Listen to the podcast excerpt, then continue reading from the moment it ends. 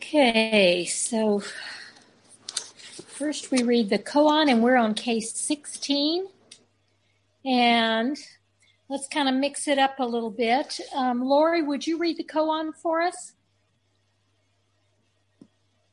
But you have to unmute first. Case 16 The Sound of the Bell, the Seven Piece Robe. Yunmen said to his assembly of monk practitioners, The world is so vast and wide. Why do you put on your seven piece robe at the sound of the bell? Okay, and now we'll sit for another five minutes.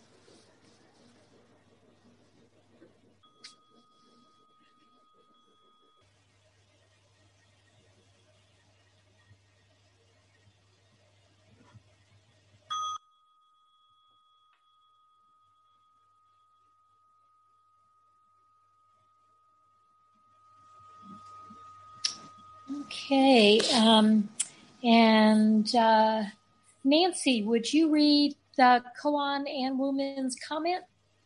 You mean Nelda? Nelda, I'm sorry. Yes, Nelda. Thank you, Kim. There we go. The sound of the bell, the seven piece robe. Yunmen said to his assembly of monk practitioners, The world is so vast and wide. Why do you put on your seven piece robe at the sound of the bell? Wumen's comment. All who learn Chan and study the path must avoid following sound and pursuing form. Even so, awakening to the path by hearing sound or illuminating your mind by seeing form is quite ordinary. Little do you know, patch-robed monks, uh, sorry, little do you know, patch-robed monks ride on sound and hover over form, and yet, with each circumstance illuminating this great matter and taking up each and every wondrous opportunity.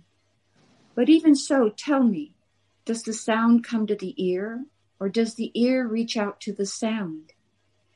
Even if sound and silence are both forgotten, when you reach this point, how do you understand words?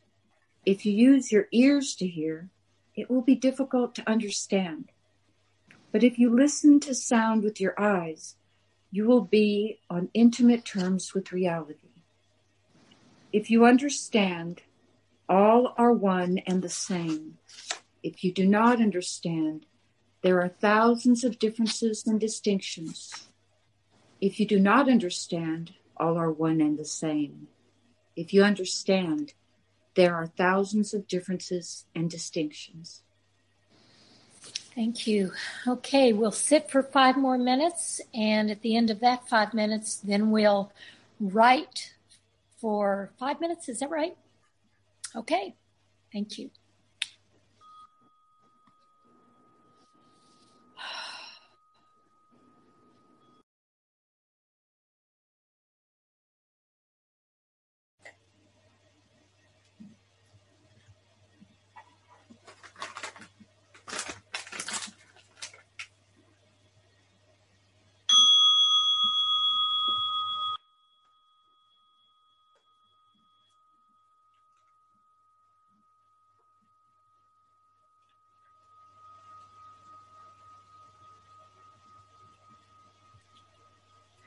Okay, so now we'll start reading with Google Guogu's comment.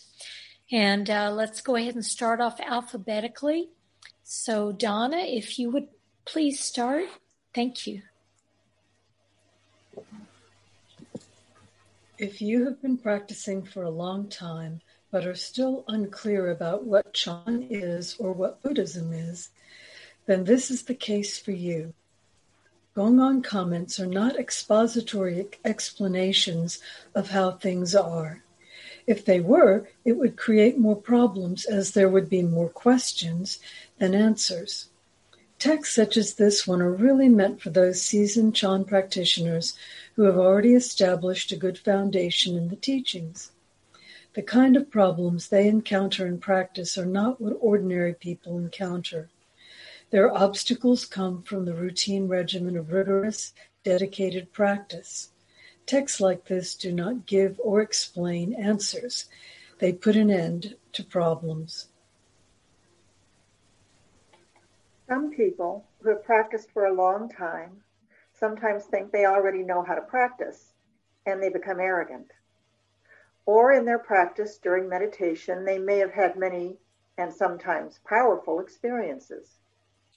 But these experiences do not particularly reveal who they are or how things actually are. They are more like altered states of consciousness. Those practitioners may have seen light. They may have experienced an intuitive understanding of the scriptures, or they may have experienced some samadhi states. When they speak about the Dharma, they back their words with personal experiences. They are full of confidence. Yet, because their experience has not helped them let go of their self attachment, without their knowing it, their self becomes more solid than before.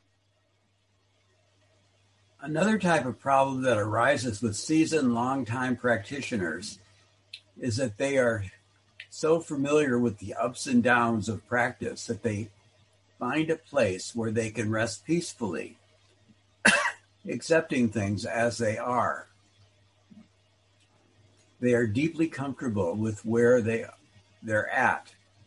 This can be a problem, especially when they have not personally experienced awakening or if they have lost that urge, that drive to practice. For them, things are just fine. When bad things come, they say, oh, it's karma. When good things happen, they say, this too shall pass. It is impermanent. So they rest in this kind of stasis.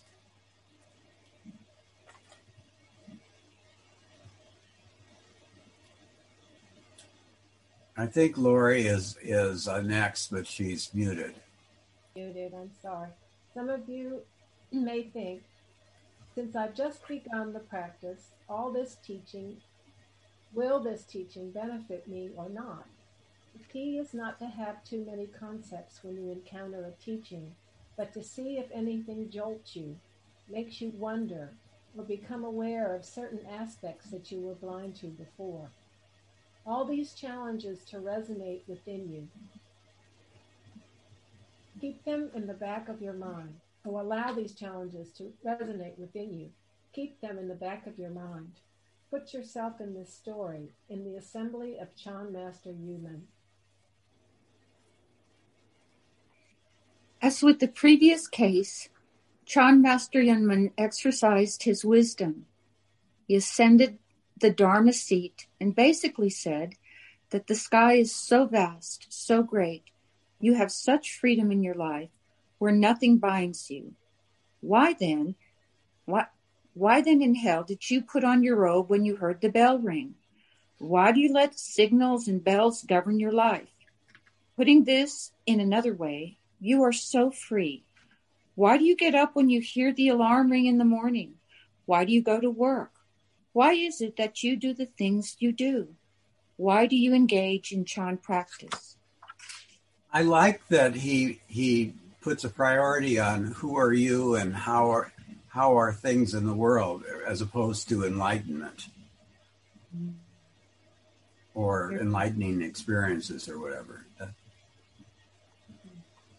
He's a down to earth guy, isn't he? I like the approach as well, Kim. In Chan monasteries, the bell and other instruments govern the activities of the day. Before a Dharma talk, a monk strikes the temple bell. When monks hear it, they put on their robes. The five piece robe is for novices or for fully ordained monks or nuns on ordinary occasions. The 25 piece robe is reserved for abbots to wear for special occasions. A seven piece robe is what a fully ordained monk or nun wears for formal occasions such as attending a Dharma talk. So here, the bell rings and the monks put on their robes.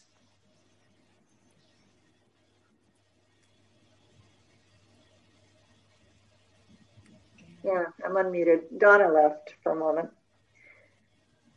If you reflect on why you get up in the morning when the alarm rings, you may think that if you don't go to work, you'll get fired. Yunmen is not functioning at that level. Yunmen is not questioning your obligations or talking about the kind of freedom that allows you to do whatever you want. In general, practice involves distinguishing between what are wholesome and unwholesome, beneficial and harmful, skillful and unskillful act- activities, especially with regard to others.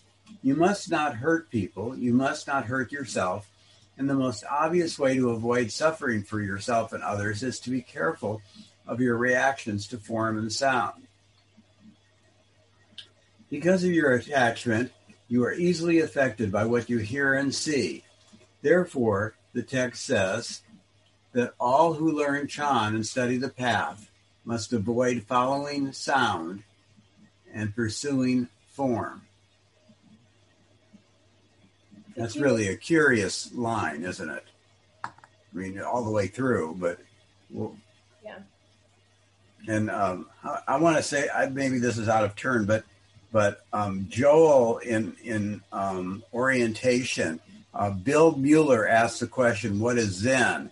and Joel did a beautiful long, long, uh, like forty minute talk, kind of the history of Buddhism and the Theravadan versus the Mahayana, and and it, it just seems that this is a lot um, against the Theravadan this view, like the Theravadans would would um, follow sound, and would follow form, and would follow bells, and also it just uh, Lori and I have been talking about like things being out of order or in order. And, you know, in that vein, it's really interesting. Um, you know, why do we follow bells? Kind of in that. Does that make sense? Like asking that. Well, I was going to say that um, we do follow the bell. We do have forms. So we're really not to the extent of Theravadan, we, but we very much have form and follow sound. Yeah, and I think, but he's asking like, why do we do that? Mm-hmm. And Yeah. and and that's really the question, not do we do it or not. Yeah, I just, from what you said, it was sounding like we didn't do that. Um, but but not to do it blindly. I think yeah, that's what I'm getting so far. What I'm hearing when you say that, what makes me think of, uh, Kim, is conditioning. Conditioning. you know, you hear the bell, you get up and you and you and you move, and it could be conditioning, or it could just could be a natural response. But the way you were talking about it made me think of that. Yeah, kind of like Pav- a Pavlovian response. Yeah, If you're doing it blindly, yeah. yeah. Right. If you're doing Right. it blindly, Right. Kim, it reminds me of when you asked the other day when we were talking, you said, How do we do that all all the time? And and as as a new uh, Zen Sangha member, um, I always thought that the purpose of the bell was a reminder. Not it's not the bell it was just a reminder to awake, and then to do that as you do that in in that moment. I love ritual. I think it's beautiful. I also love that the bell's not really about the bell. At least this is my current understanding. But it it's a call to something more. So anyway. Hmm. And I won't ask if I'm wrong because because I now know that when I well, I think th- this is bringing up a this is bringing up a great question. Is is what is the bell? What does it symbolize? What does it do to us? yeah. I I had that question too, but you know, I'd kind of like to read all the rest of the comment and see if we get any clues from Okay, Yeah. what's his name. Would be Go, go, go. If you examine your life, you will see that when you are miserable, you will see that you, that when you are miserable, when you're feeling frustrated, when you are anguished, it's because you have heard something from someone or you have seen something you didn't want to see. You are conditioned to see things a certain way. In practice, you have to see through the veils of your conditioning. This is exactly what we were talking about earlier today, Kim. Oops, sorry. In practice, you have to see through the veils of your conditioning, the process through which you ritually and habitually relate to those around you based on your own standard of actions and words. For example, you may see someone walking down the street, and without much self awareness, you are already categorizing and judging that person as this or that just by the way he or she is dressed. If that person says something, your discriminating mind is already at work. Is what the person is saying beneficial or harmful to me? And in uh, the Liberating Dharma course, you know, that was brought up like, what assumptions do we make when we see a person of color walk into a room? You know, to be aware of that, that we're not, that that's something we're noticing. While seeing and hearing causes, uh, while seeing and hearing cause vexations, when vexations are absent, sound and form can also liberate. After getting an MA degree from the University of Kansas, I wanted to take a year off to prepare my PhD applications. I went to Boston as I wanted to attend Harvard to study with a certain professor. That was a very stressful time in my life. I had one friend in Boston with whom I moved in temporarily. I thought I would easily find a job within a week or two, then get my own place and go on with life according to my plans. I was greatly mistaken. There were no jobs in Boston for someone like me with an MA degree in religion. It took me a whole month to find work. As I didn't want to take advantage of my friend, I finally took the first job I can could find, that is a doorman, and moved out. It was a low paying job. I had to wear the required blue polyester suit and stand on the ground floor of a large corporate building filled with new graduates with MBA degrees. My job was to check their identification cards. Can I see your ID, please? Okay, you can go in. No ID? Sorry, you can't go in. It was interesting how people treated me there. Not one of my doorman coworkers ever went to college. I'm not even sure if they all had high school degrees. They were minorities, either black or Hispanic. As the only Asian person at that place, I stood out like a sore thumb. It was especially odd to me when Asians with MBA degrees were obviously trying very hard to avoid acknowledging me as one of their own as they went in and out of the corporate building. During this time, I was preparing for my GRE test for the PhD application. In one pocket, I had a list of GRE words and in the other math equations. So between one, may I see your ID please, and the next, I was me- memorizing words or math formulas to prepare for my test. Most people ignored me. Some looked down on me.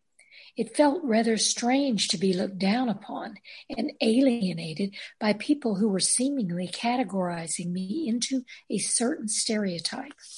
What I saw and what I heard were wearing me down. You know, sometimes when we read this, I wonder so, what does this have to do with the koan, like the last paragraph? Yeah, we'll you, see. yeah, you, we'll see. okay. I learned a lot of slang during that time. One particular phrase I heard a lot from my doorman colleagues was, Yo, man, it's all good. It's all good. I call it IAG. One time, several young professional men and women were walking by me as I said my routine, May I see your ID, please? They stopped chatting, showed me their IDs, then broke into laughter and walked away. In that moment, I overheard two fellow doormen talking and one saying, It's all good. Suddenly, everything dropped away. I said out loud, IAG, it's all good. How wonderful. The humiliation was good practice. So I want to say something real quick about that. I that word humiliation is a trigger for me. And and so what I'm wondering though in Guogu's comment as he's talking, did he feel humiliated or were people actually trying to humiliate him? Because there's a difference. And anyway, that just seemed like a, a question to me around this about practice. I'm not sure humiliation is a good practice, but I don't know. Well, there's a part of humiliation where it makes you humble, and and that's what I think he's he's. I, he, I don't know. Maybe I, yeah, maybe it's semantics. To me, humiliation. It, it has a bad connotation, but I think he yes. means it in a good way. Okay. There's also a benefit to it. Okay. Yeah, I, I think in this instant, I'm getting that he was triggered by the laughter and felt they were laughing at him, and he felt humiliated. And yet, uh, when he heard his coworkers in the background saying, "It's all good," it just suddenly snapped him out of um, taking that as a yeah a, a criticism. So that's kind of what I'm getting from the from the story. He rose beyond it. Yeah, that's kind of what I thought too, Gail. It just seemed odd to me that being humiliated was a way to be enlightened. But again, I, re- I recognize that I'm looking at this from a very American, a very Western standpoint. And I've seen through the other 15 um, koans that Chan teachings are often humiliating. And you know that thing if you want to find a teacher, find the person who gives you the most trouble. Well, those those guys who are kind of giving him trouble were taught him something. Okay. Well, it certainly shows where you're attached. And uh, in this story, he's really quite well educated guy, right. Right. You know, who can't find a job and is working in a position that just doesn't reflect the kind of uh, you know, in his view and maybe other people's views, the kind of job he should have. And way below his skills, that's for sure. right, right. So, but in other words, he'd you know almost taken on. Uh, this has to do with identification. Mm-hmm. You know what I mean? It, it, it's like mm-hmm. I'm a guy who shouldn't be doing this, and uh, people don't know that, and they're now they're making fun of me, and um, you know, it, it's like the humiliation basically and then the snapping out of it showed him where he was attaching to an identity of right. um, you know and I shouldn't be having this happen well, i read i read the same thing gail because he couples the last part of this paragraph with the fact that he had been carrying words and mathematical phrases i mean mm-hmm. mathematical equations in his pocket for his test and i thought ah you're very connected with that construct right of look how smart I am and how much I know and how I'm going to pass this test. So I read that humiliation was good practice as a self imposed reaction. Interesting. Well, thank you guys. Thank you. Because he took it personal. It was a, he's taking it personally. Right. Other people's mis misidentifying was he was taking that as a personal front, and it's not because they don't right. know it's not personal. Right. It's not who he is ultimately. That's if we want to get really into the into the larger truth, you know. That's funny. Okay, uh, Kim, is it you? No. Uh, what, what is form? What is sound? When you encounter a difficulty in your life, an impasse, solve it. If you can't solve it, it's good. If you can't solve it, it's still good. Oh, if you can solve it, it's good. If you can't solve it, it's still good. As it's no longer your problem if you can't solve it. It's only a problem when you solve it. So when, when you encounter challenges in life, when you are obstructed by form and sound, it's all good.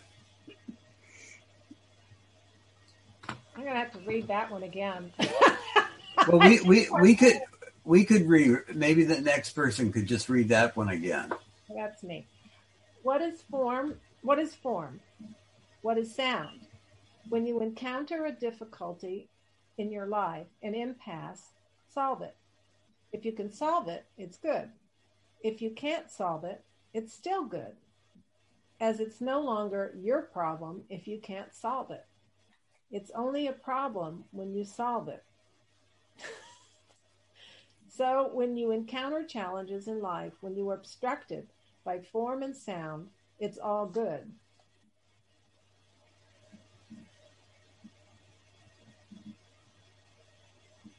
Well, it goes back from some ways to that the serenity prayer. You know, it's like change the things I can, yeah. let go of the things I can't, the wisdom to know the difference. So if if it's something yeah. you can change, it's good. If you can't change it, it's good because you have no control. You can't change it, and it's all good. and that's exactly Nilda, I think you have something there. I've yeah. never thought of the serenity prayer like that, but you're absolutely right. That's exactly what it is.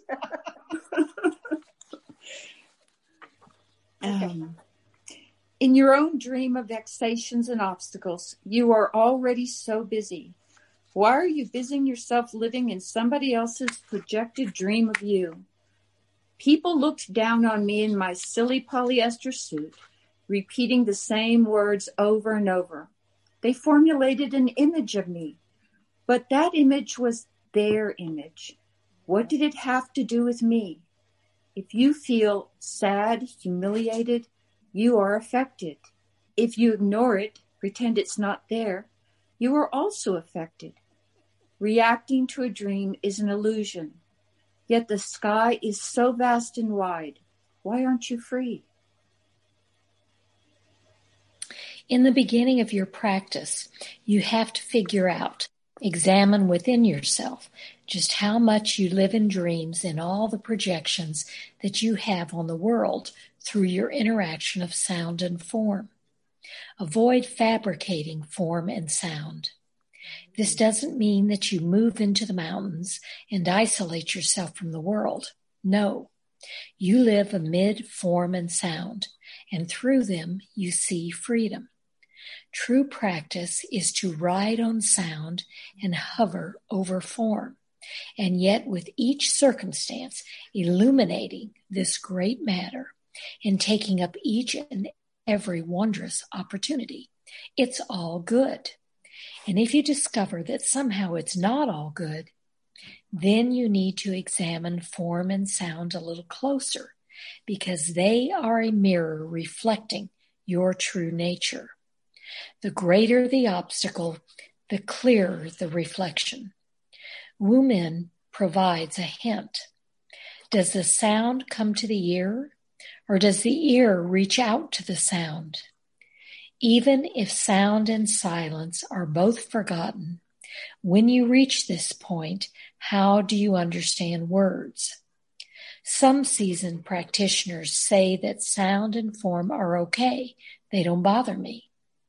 Wumen says that when you have reached this point, you must still manifest form and sound. Tell me, what is this realization?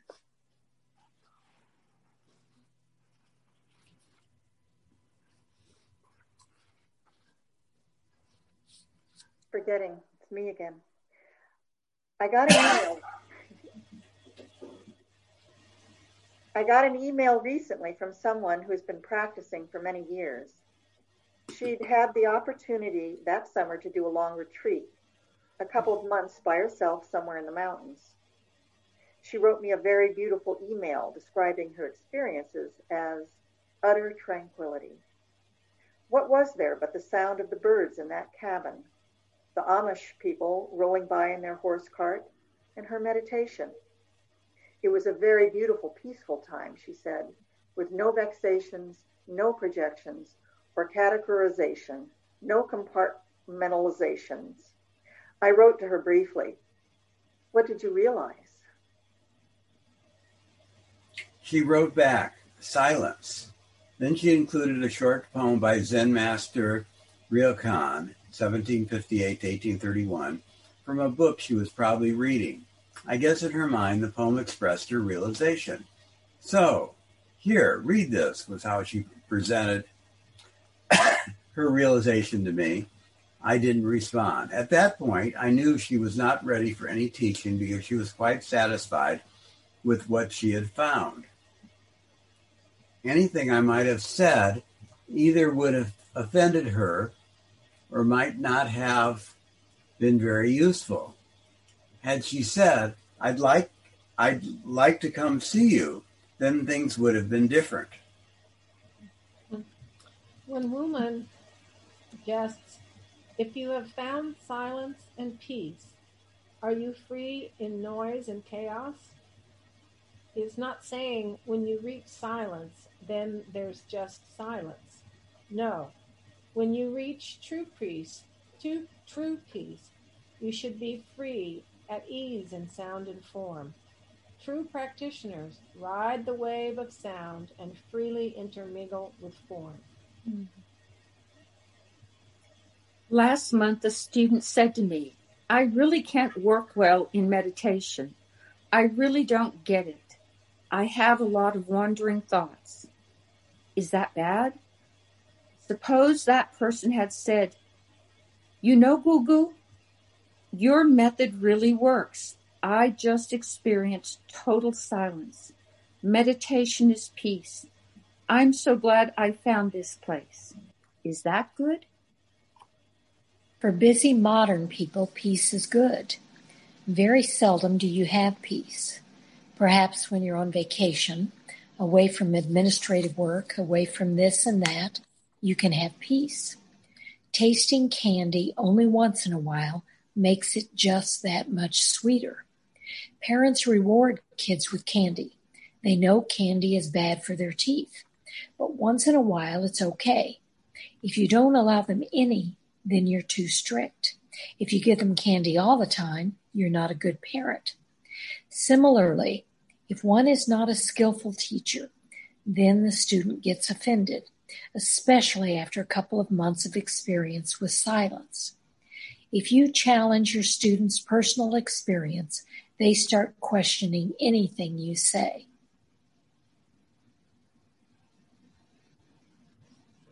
Wumen says, if you use your ears to hear, it will be difficult to understand. But if you listen to sound with your eyes, you will be on intimate terms with reality.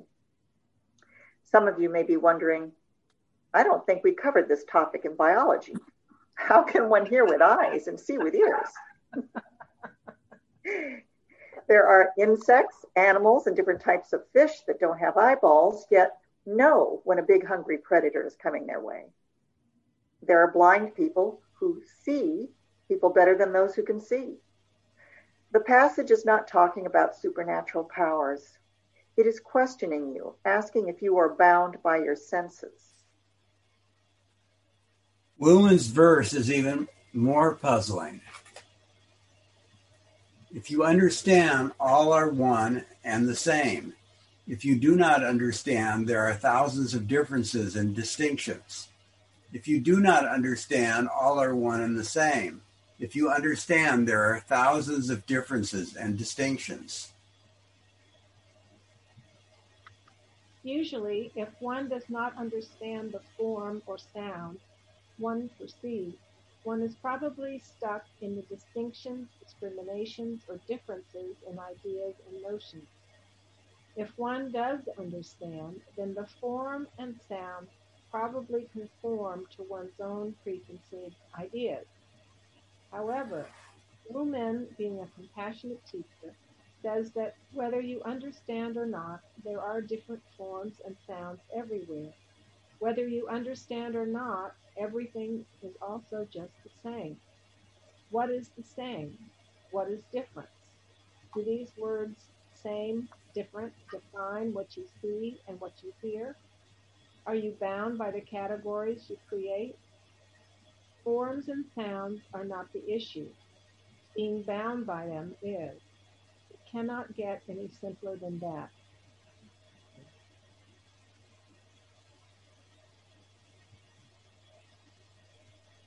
The important point is that you have your own understanding and experience.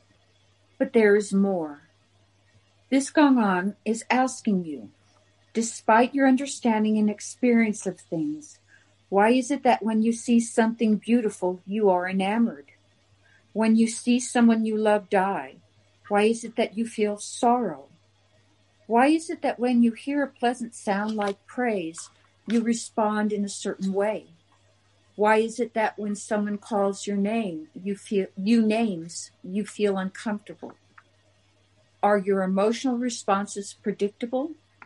Do you respond to form and sound in a patterned way?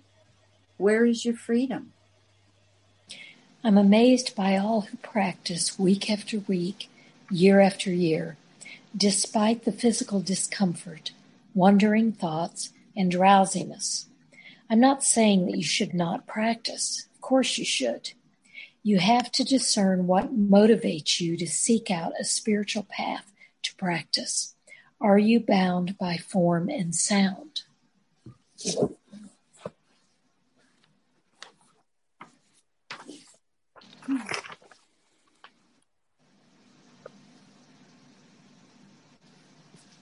this, um, this koan is is making me think of um, well the heart sutra really form is emptiness and emptiness is form. You know that was that was coming to mind for me but also uh, in the um,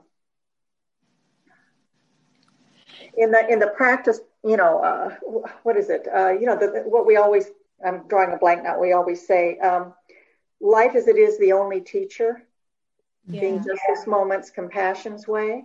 Four practice principles. The four practice principles. And I, what i'm really you know getting from his commentary is that absolutely everything whether it's a good thing that we've identified as i mean or decided or judged it to be or a bad thing is really in the service to our waking up. So you know it, it doesn't it, it doesn't matter um, you know back here when he was talking about um, if you if you judge something to be good or bad if your conditioning judges something to be good or bad it's all in the service of your awakening. And um, so i'm kind of i'm kind of i'm getting i'm getting that. Um, you know that's why when his um, one of his um, disciples or friends, you know, went to that Amish countryside and uh, experienced nothing but silence. And then she, you know, was having a wonderful experience. Um, but of course, there was nothing really uh, challenging her, you know, there.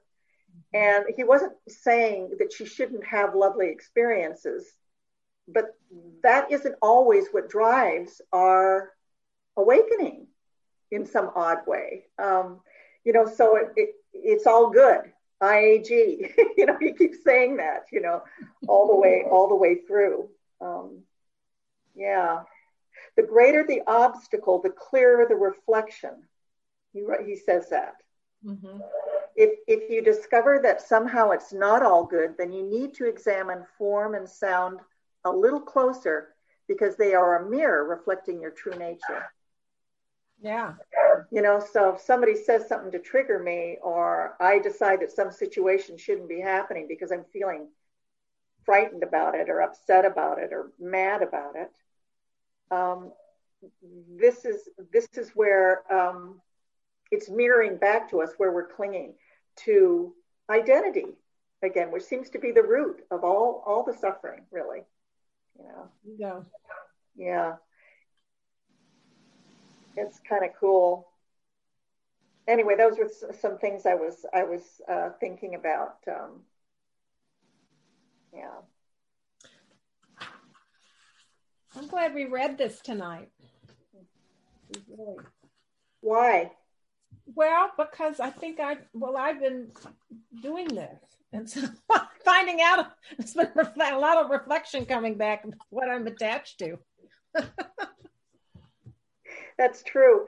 You know, painful experience, but but it's a good thing. It's all good, right?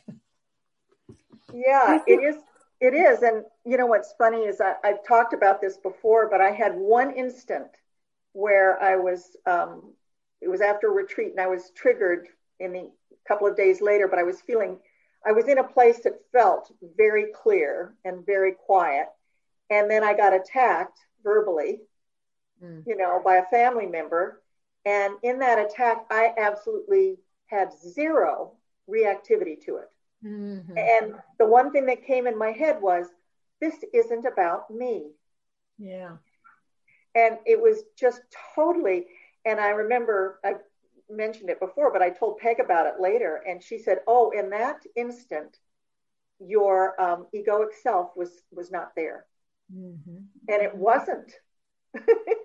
it, it, it was like I was just this clear space for it to happen mm. you know, and um, so it didn't escalate. And then I think about Flint, you know, he says it's not that we should be free from suffering, it's that we're free within suffering. Yeah.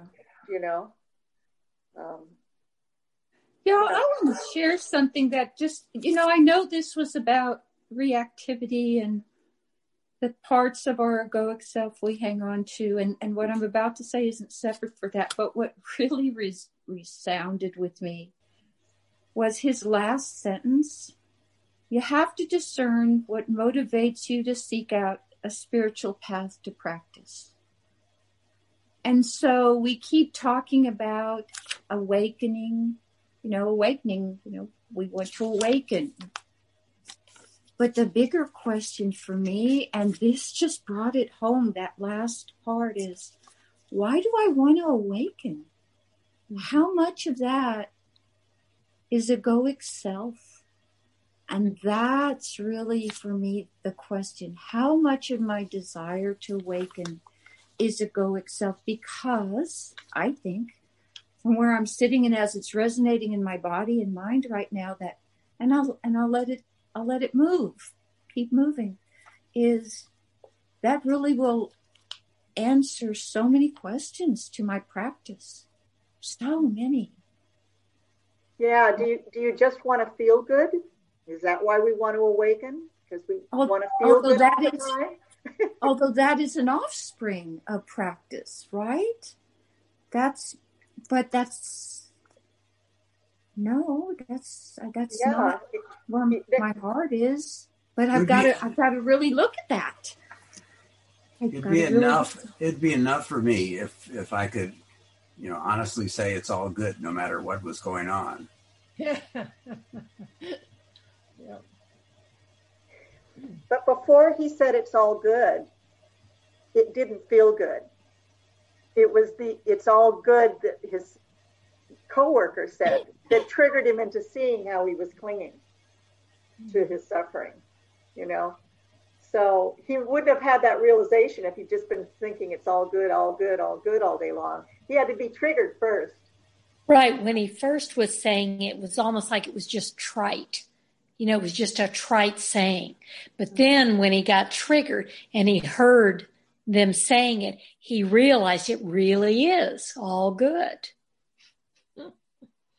And I love the irony that's built into the contrast between his workers who had so much less in terms of mm. education and and advantages in a um, a world that's mostly people not of color. And they it was all good with them. They were able to let that go. And here he had all of these advantages of privilege and it wasn't all good. And so i just found that really ironic so they were his teachers. They were his teachers. Yeah, I one thing that um, you know I've really discovered is that uh, the biggest challenges for me are also the the um,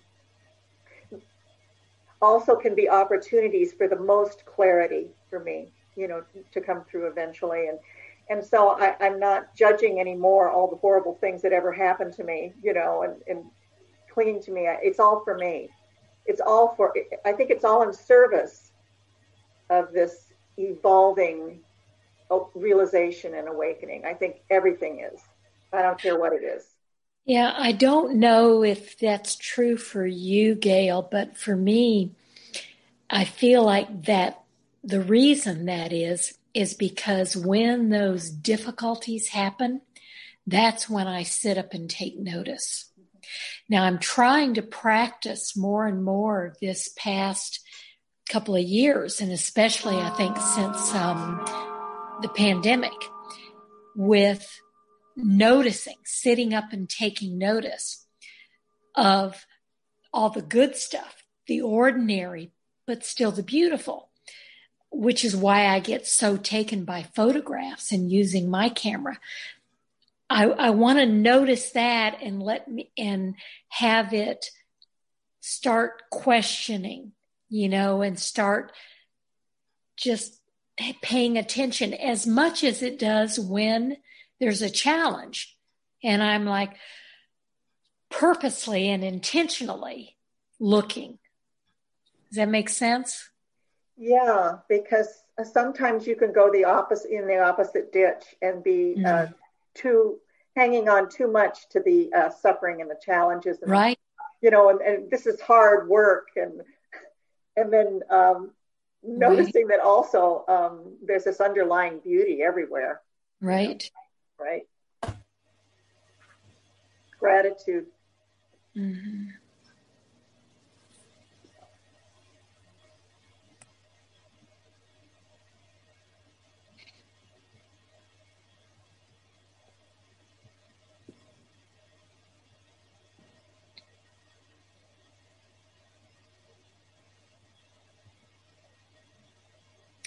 Well, does anybody else have anything, or should we close down this evening? Just I, this was really a beautiful one, and also a surprising one. And and you know, I we kind of think initially, at least, that the whole this whole business is to be bound by form and sound, and to follow the rules.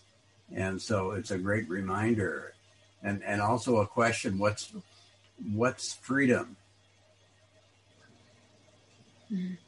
And can we have freedom within those rules and and forms? You know, freedom within suffering again. Right? Yeah. I haven't heard um, him say that, and I'm gonna have to think about that. That's Flint. Yeah. Yeah. Yeah. You never heard Flint say that? I oh my remember. God.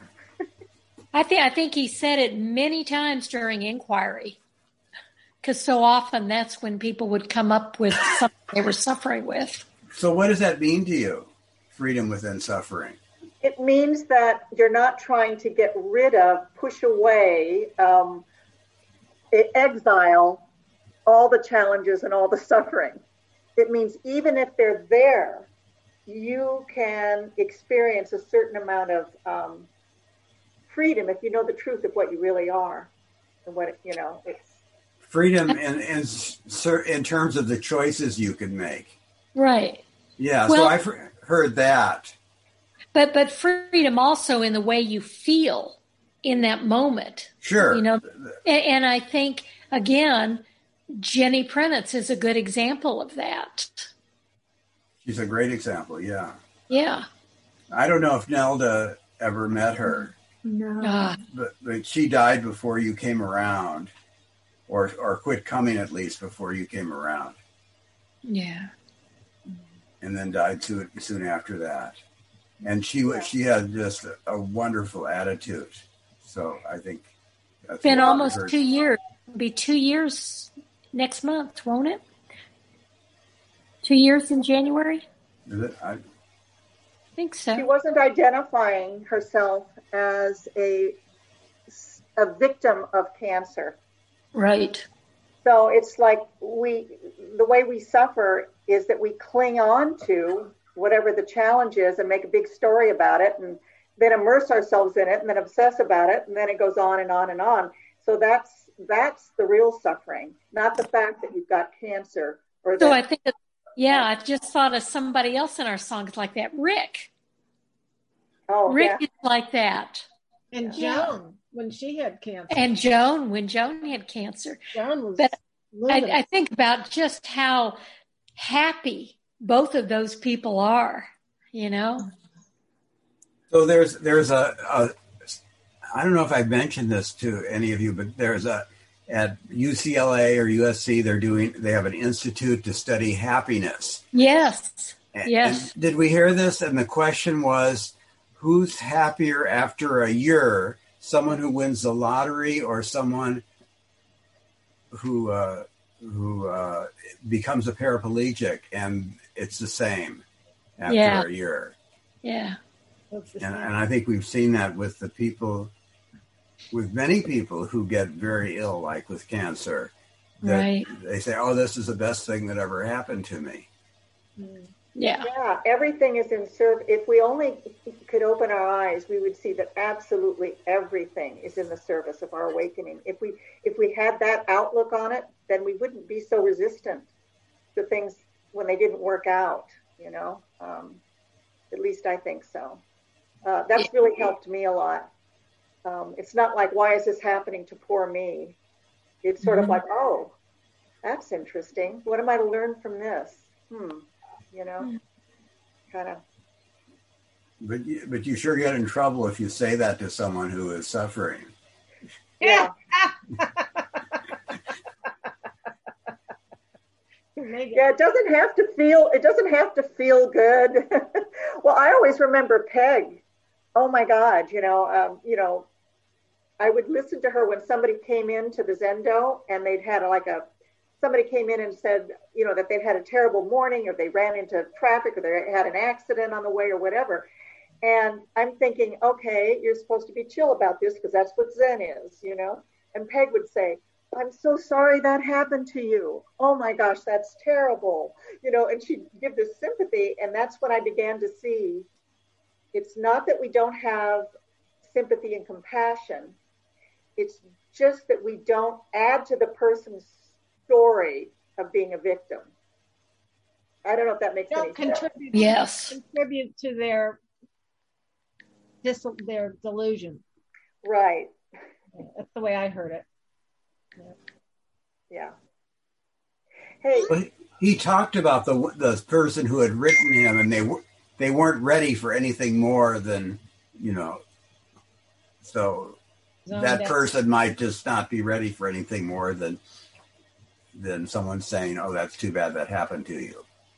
Well, she was saying that her real is, you know, when he asked her what she'd realized in this very peaceful place, she said silence and then, you know, quoted a poem.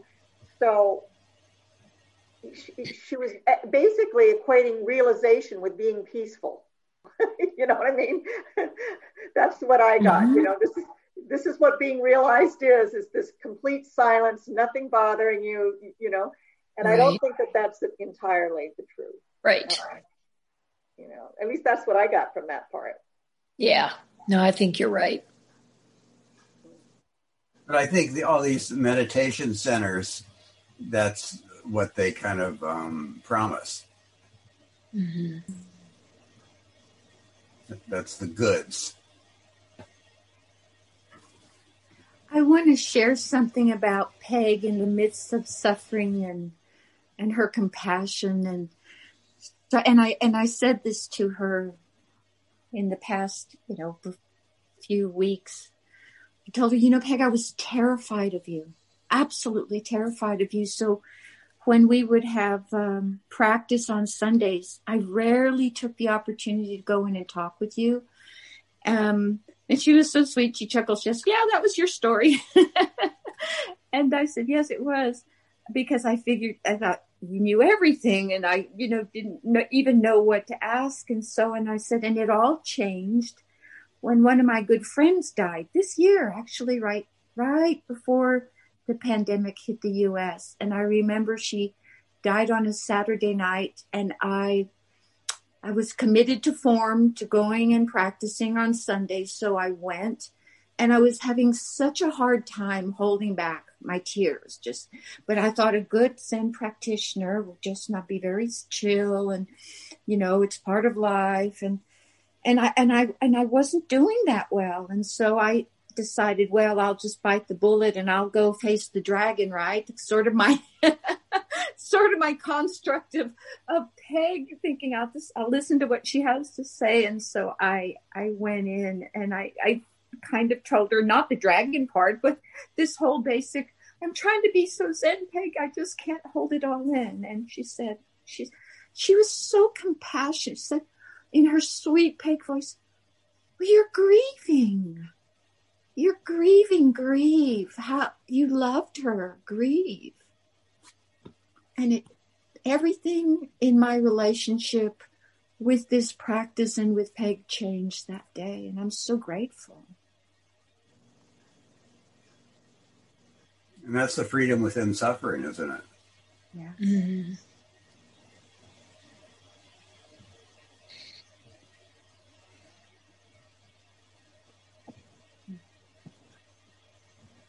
Okay. Are we Okay. Okay. We will see everybody next week. Heidi. Have a wonderful Waited, week. everybody. Thank you so much, everyone. Bye. Thank you. Bye. Thanks for leading. Oh, thank you, Kim. Good job, Stephanie. Thank you. Bye, Donna. Oh, she left. Well, you're left to, to, for next week. Uh, I'll do. I'll be ready. okay, great. All right. Bye. Bye.